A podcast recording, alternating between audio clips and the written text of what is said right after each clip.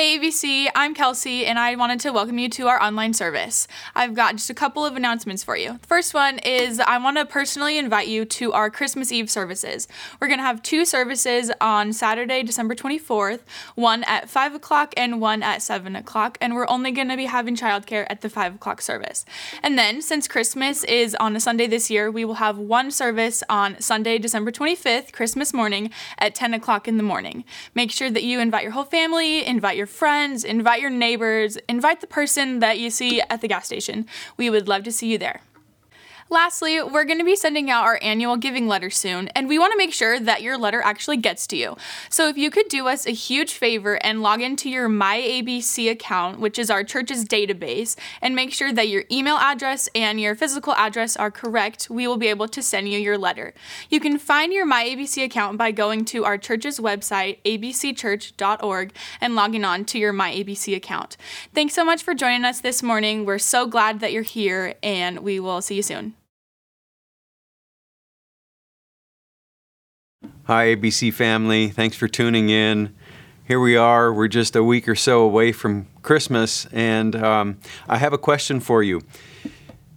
Can you think of a two word phrase that brings out just crazy amounts of conflict these days? How about happy holidays?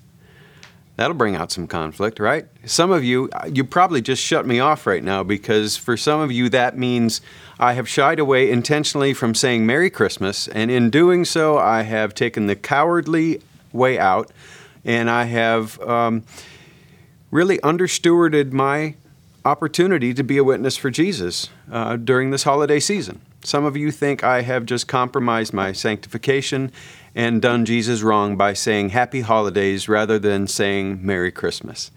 And others of you are just going, I don't see what the big deal is. I, I honestly think that you just are wanting us to, to be happy and wishing us well. And maybe you're even wanting us to experience some joy this Christmas season, which is really what would be behind my use of that term but it brings up all sorts of conflict and all sorts of, of infighting these days. And really, the topic of the day in this Advent preaching series is joy. And I think that's what some people mean when they say happy holidays. We just want you to have some experience of happiness, some experience of joy as you gather together um, to celebrate Christmas. Which brings up a good question. What, what is joy? What do we mean by that? and I, have done some research and I. Um, I consulted some Greek scholars, and when they take the word uh, in the New Testament, chara, that means joy, and they translate it, they say it means the experience of gladness. Or if you consult the Holman Bible Dictionary, it would say the happy state that results from knowing and serving God. So happiness and joy do go hand in hand. I, I personally think joy goes a little bit deeper than that, and I think the definition of the Holman Bible Dictionary helps unearth that. It's, it's from knowing and serving God. And you know, the Bible has an awful lot to say about joy and rejoicing. These two words, joy and rejoicing, they're, they're really synonyms, and they, they point to the same thing. Psalm 104 would tell us that wine causes the heart of man to rejoice. And if that's the case, you would think that SLO County or Paso Robles would be the happiest place on earth, not where Mickey Mouse lives, right? But and it goes on, and, and in the Song of Songs, the first four verses um, tell us that in God's design, physical intimacy between humans is a cause for joy, and it even specifies more so than wine. Proverbs 5 would say that we are to rejoice in the wife of our youth. And Psalm 113 says that the Lord gives a barren woman a home, making her the joyous mother of children. So there is joy in some of the simple things of life, in, in wine and in relationships and in growing of a family. But the question is how do we keep, how do we find joy? How do we find it? How do we keep it? And today I have a simple outline. Uh, it's an acronym J O Y. Jesus is the source of joy. O, obedience is the pathway of joy. and why yearning is the posture of joy. So, as we dive in and search the scriptures for a better understanding of this acronym, let's invite the Holy Spirit to lead us. Father, we come to you now in Jesus' name, and we pray that you would guide us into the truth this morning. That you would guide us into the truth of where we can find joy and how we can maintain joy and what it looks like to be a faithful steward of joy as we live on this earth. So um, lead us by your Spirit into these scriptures now, we pray in Jesus' name. Amen. So let's look at the first point. Jesus is the source of joy. You know, there's a bunch of scripture passages that unpack this truth, but this morning we're going to focus on Luke's birth narrative from chapter 2.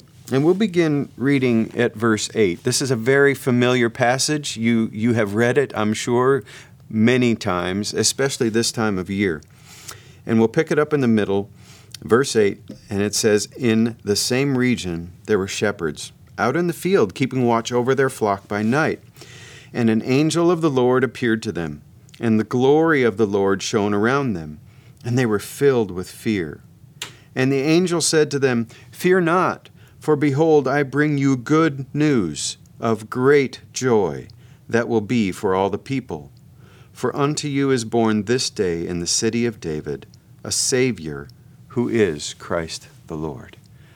So, there, the angel just said, We have good news of a great joy that will be for all the people. And we notice immediately that the object of this good news is a Savior.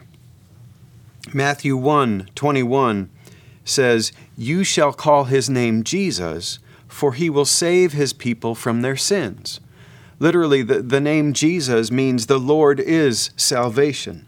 So, at the essence of this good news that the angel proclaims to the shepherds is this child who is a Savior.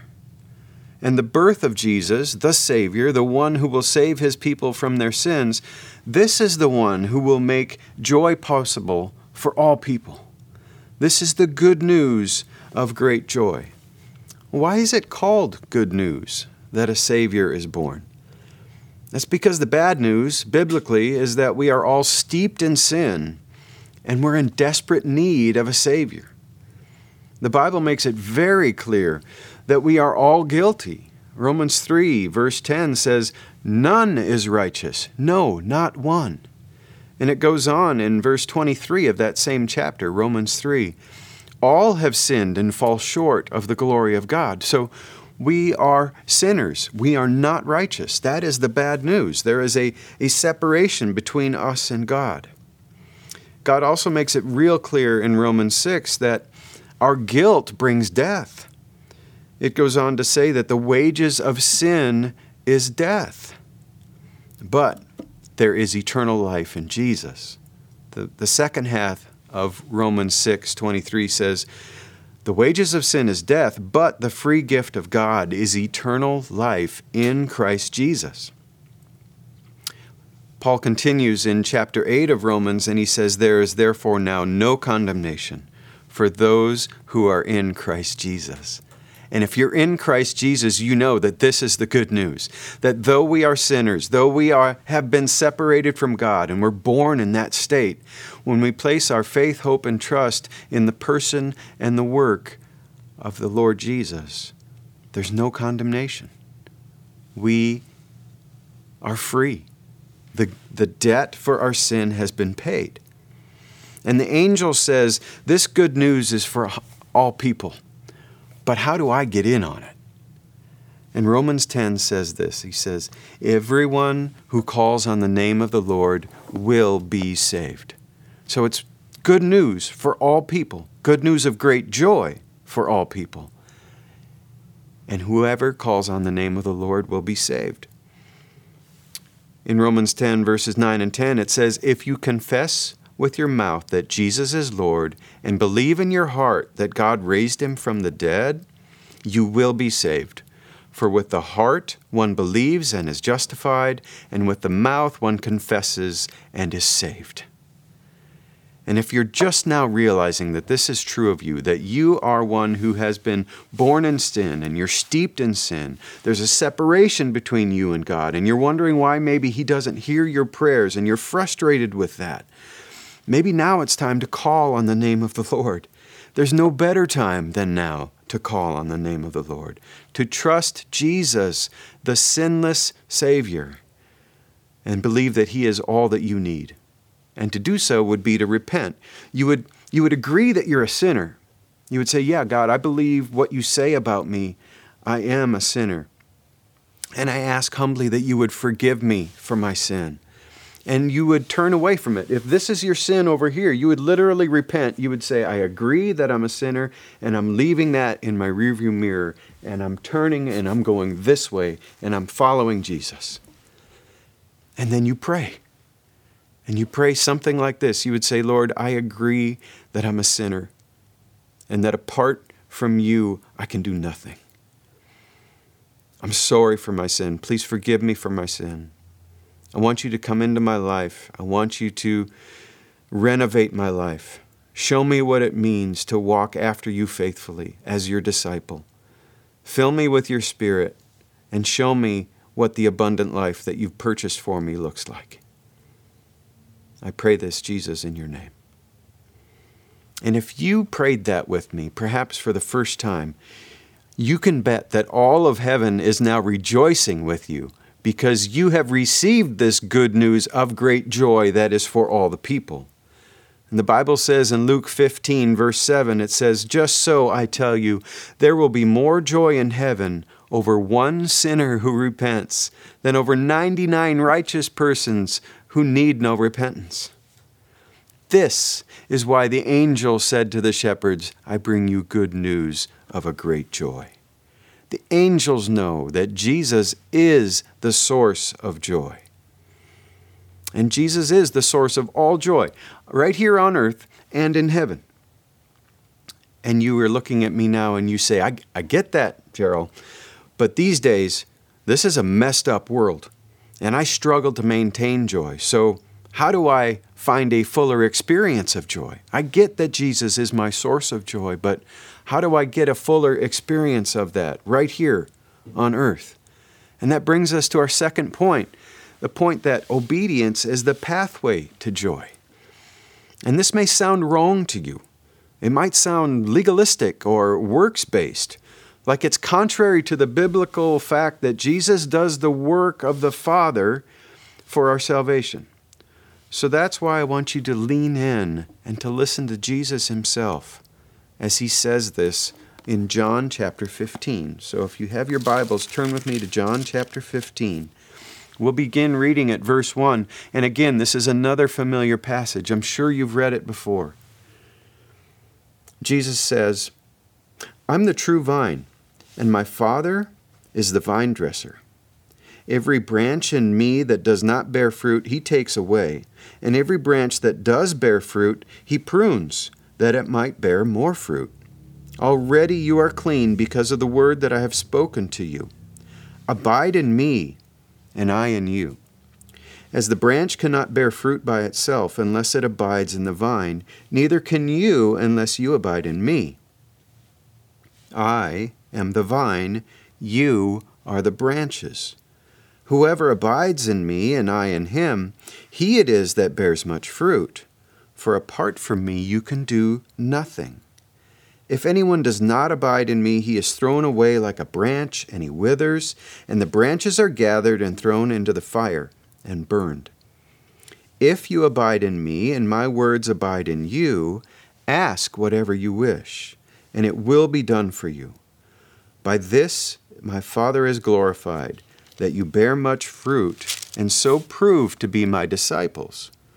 As the Father has loved me, so I have loved you. Abide in my love. If you keep my commandments, you will abide in my love, just as I have kept my Father's commandments and abide in his love. These things I've spoken to you, that my joy may be in you, and that your joy may be full. Did you notice as we read through that that this this whole passage is grounded in love? It's it's grounded in the intertrinitarian love that has existed from before eternity past, before the act of creation.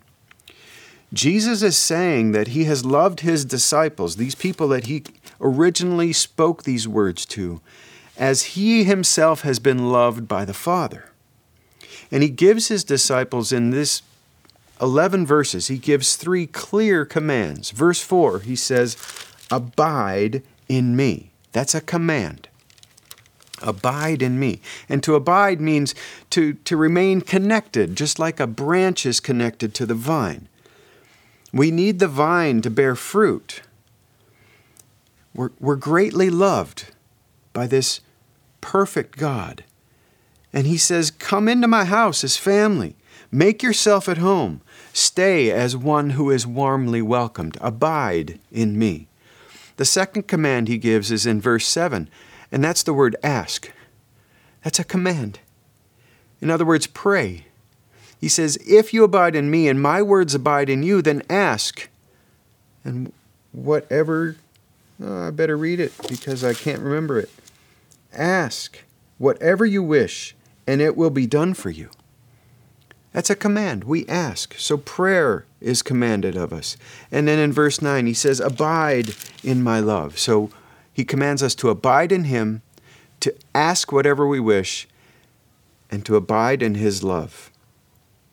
And the next logical question is well, I love the idea of this. I, I want to abide in the love of Christ. How do I do that? And this is one of those passages where he just makes it so clear. Verse 10 he says, If you keep my commandments, you will abide in my love, just as I have kept the Father's commandments and abide in his love. In other words, we abide in his love by obeying him. We do the work that he commands us to do. And that's the central idea of discipleship, really. In, in John 6 29, Jesus said, This is the work of God, that you believe in He whom He has sent. The one work that God requires is that we believe in Jesus, the one whom He has sent. And what were Jesus' words to His disciples before He ascended into heaven? He says, All authority in heaven and on earth has been given to me, therefore go and make disciples of all nations, nations baptizing them in the name of the Father, the Son, and the Holy Spirit, and teaching them to obey all that I have commanded you. We make disciples by baptizing them. We proclaim the gospel, the good news of great joy to them. Some hear and respond in faith, and those who respond in faith, the rest of our lives we invest in teaching them to keep or obey all that Jesus has commanded. Do you see how much obedience matters to Jesus? He explained this to his disciples. He commissioned his disciples to teach others the importance of obedience. And in fact, his entire life has been a living demonstration of what obeying the Father looks like. As Jesus kept the Father's commandments, he abided in the Father's love. And now Jesus calls us, his disciples, to abide in his love by following his example, by keeping his commands. So then the next logical question is why, Gerald? Why should I abide? Why should I obey? What's in it for me? And Jesus makes that clear in verse 11. He says, These things I have spoken to you, that my joy might be in you, and that your joy would be full. You see, Jesus is our source of joy, as we abide in Him and as we abide in His love by keeping His commandments, His joy becomes our experience. If we want more joy in our lives, if I want more joy in my life, I can take Him at His word and I can obey Jesus' commands. Abide, ask, keep His commandments. You know, I spent 32 years of my life trying to live life according to my own rules. I thought that there was freedom and happiness and joy to be found in following my own will. But what I have come to experience is that after 32 years, bowing the knee to Jesus, repenting, turning from my sin, turning to Christ, and now seeking to order my life according to His Word and live in humble obedience to His commands, I can look you in the eye and say with a smile on my face, There is no greater joy, there is no more abundance in life than when I order my life according to the commands of God. He created us to experience love and all of his commands are that we would experience that love and have an overflowing experience of joy, fullness of joy. Jesus is not a killjoy. In fact, it's just the opposite. His commands are designed for us to experience joy. He's our source of joy. And He wants us to have joy overflowing to, the, to its fullness. He shows us that uh, in his final words here in John 15, verse 11. That's his heart. His loving heart for you is that you would experience joy, that I would experience joy, and that our joy would be full. He's our source of joy, and when we obey Jesus, that's how we walk down the pathway to a fuller experience of joy. Well, is that just it? Is that all? Does God just want us to be a joyful people? The short answer is yes, He does. But it bears a fruit because joy produces a posture of yearning that fuels faithfulness here on this earth. And that's our third and final point. Yearning is the posture of joy. Yearning is the posture of joy that fuels endurance in the face of pain here on earth as we live in a fallen world. We all face circumstances in this life that are just painful. These circumstances, they, they tempt us and lure us toward compromise. We're, we're tempted to take the easy way out, to follow the way of the world, to fulfill the desires of the flesh, to seek relief rather than leaning in to the hardship or to the pain. I think you know what, I'm, what I mean. I think you know what I mean when I say we all face painful, hard circumstances. Some of you are feeling it right now. You're facing financial stress from inflation, from underemployment, or from unemployment. And you're tempted to cheat on your taxes or to stop giving to the church or to do any number of other things to just preserve your life. Others of you are tempted to work late and to fall into the arms of that compassionate coworker who just seems to listen a little more intently than that spouse that you have at home. Others of you are facing loneliness. You're tempted to find compa- companionship in all the wrong places for all the wrong reasons. And still others, well, name your own set of painful circumstances. You're tempted to escape or to self medicate in any number of ways that will somehow dull the pain, if even just for a minute. You know the pain, and you know your own unique temptations.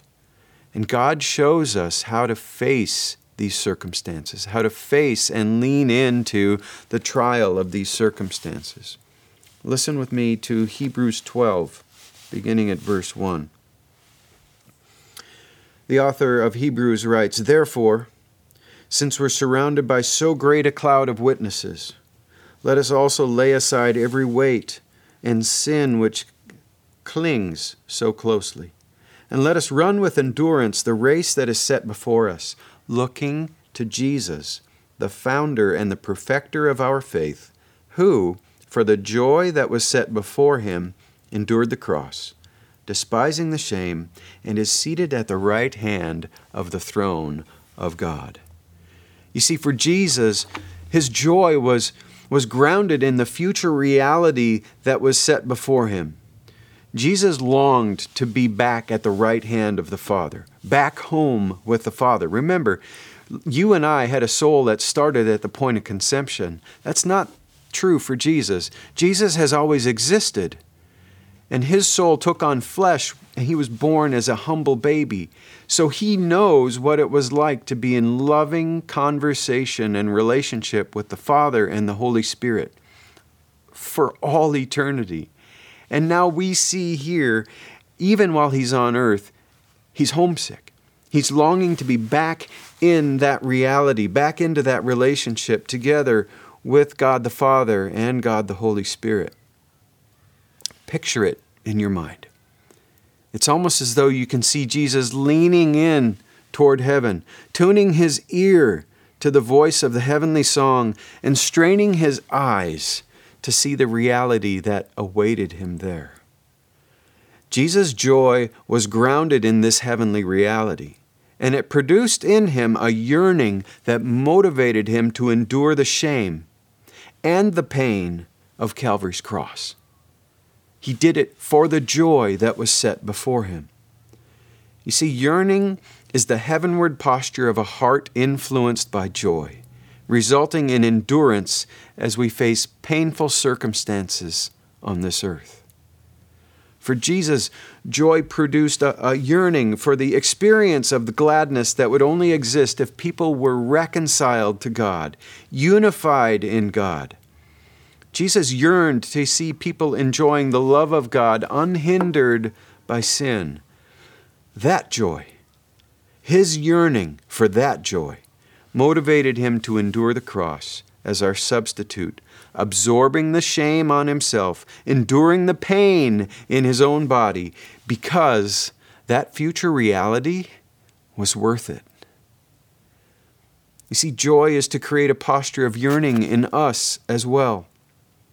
I remember several years ago, a decade or so ago, when I was a student in seminary, this time of year, the fall, like leading up to Christmas, was always hectic. It was that time in the semester where the semester was coming to a close, and I was writing theological papers and doing group projects and and working on uh, big outlines.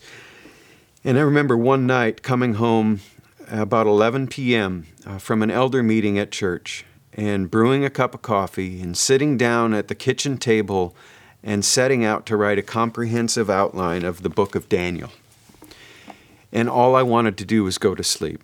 All I could think about was, "Hey, Gerald, your alarm is set at 4:30 a.m. tomorrow so that you can get up and go to work at 6." And all I wanted to do was go to sleep. But I pressed on. And you know what it is that kept me going? You know what it is that that fueled me through those late nights? It was knowing that just a few short days down the road, the semester would be over, the projects would be completed, handed in, the tests would be done, and I would be experiencing a different reality. A reality that didn't have homework in it, a reality that I was freed to enjoy my family, and a reality in which I was freed to actually sit down on the couch and watch some football. It was that joy, that knowing that that better day was coming, that fueled me on and made me do the work that I needed to do in order to get there.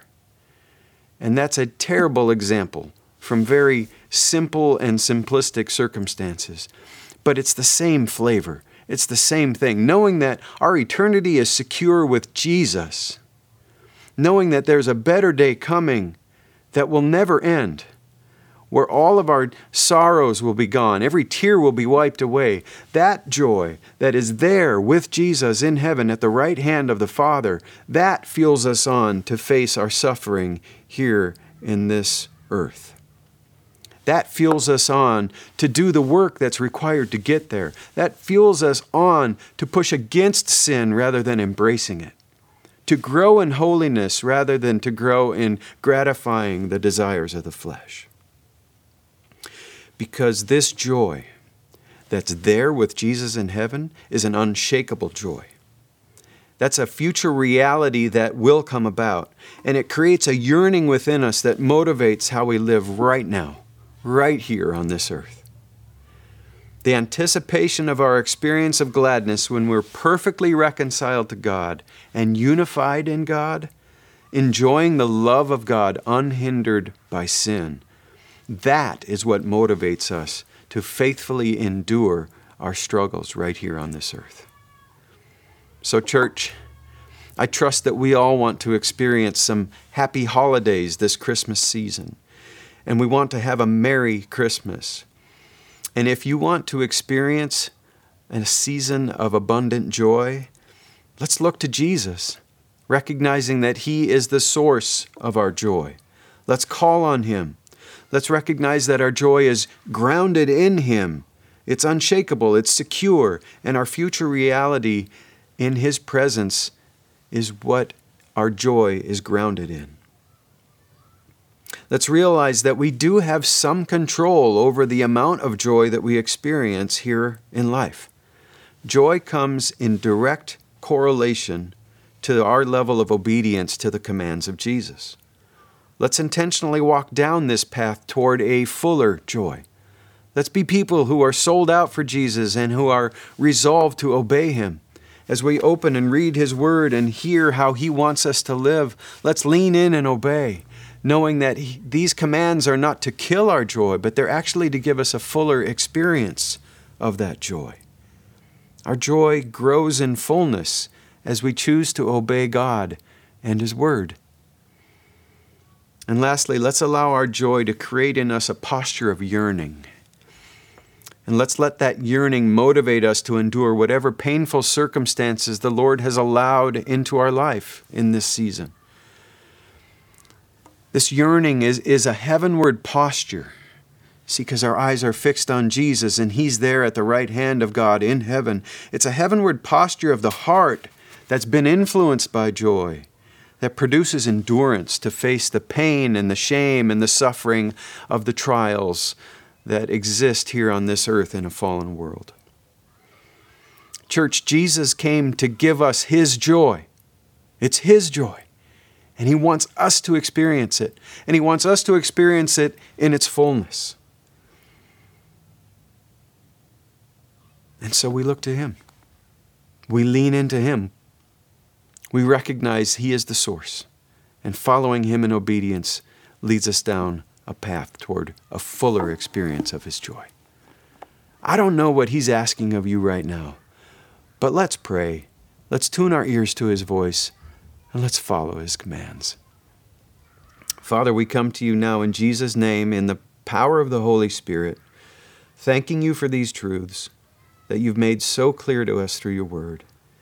And asking you right now, Lord, what does the next faithful step look like for us to experience a more full joy?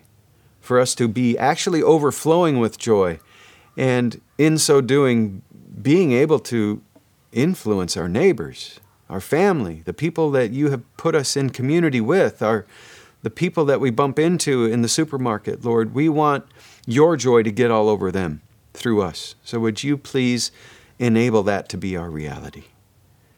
We thank you and we praise you and we look to you. We fix our eyes on you. We want to imitate you. We want to represent you faithfully right here as we gather together, as well as when we scatter into our own homes, into our own neighborhoods. We want to represent you well, and we want to experience all the joy that you've purchased for us. So, would you bring that about by the power of your Holy Spirit for the glory of your own name? It's in your name that we pray, Lord Jesus. Amen. Well, thanks for tuning in. And as we part and as we go our separate ways, let me remind you of this truth from Romans chapter 15. This is verse 13. Now may the God of hope fill you with all joy and peace in believing, so that by the power of the Holy Spirit you may abound in hope. Have a great week, church. We love you.